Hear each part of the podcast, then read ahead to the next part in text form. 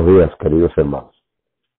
La matutina para hoy, 3 de marzo del año 2023, se titula El que abre caminos.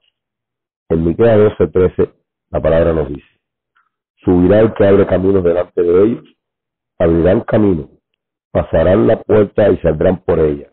Su rey pasará delante de ellos y Jehová a su cabeza. A Jerjes se le atribuye haber abierto un camino sobre el mar.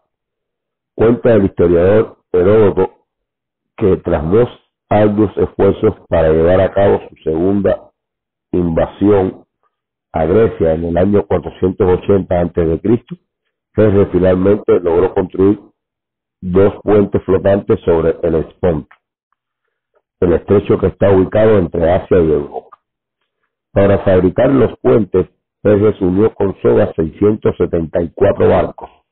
Sin embargo, a pesar de su grandiosa obra de ingeniería y de contar con un ejército de más de 300.000 hombres, Perges fue derrotado por los griegos y sus puentes quedaron arrasados por una poderosa tormenta.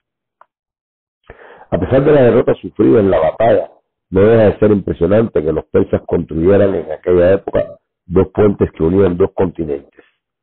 Las Sagradas Escrituras nos cuentan de una obra de ingeniería tan maravillosa, de una escalera tan grande que estaba apoyada en tierra y su extremo tocaba en el cielo. Génesis 28, Esta obra no une dos continentes, sino que afianza la relación entre el cielo y la tierra.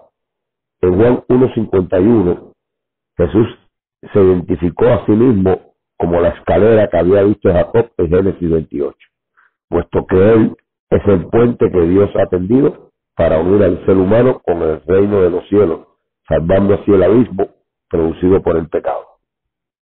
Asimismo, en Juan 14:6, Jesús declaró, yo soy el camino.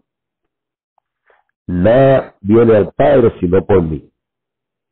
Si anhelamos llegar al cielo, debemos entender y aceptar que en Cristo se encuentra el único camino, el puente tendido hacia nosotros que puede llevarnos allí en nuestro Señor hallamos la única ruta que podrá sacarnos de este podrido planeta y llevarnos al corazón del universo.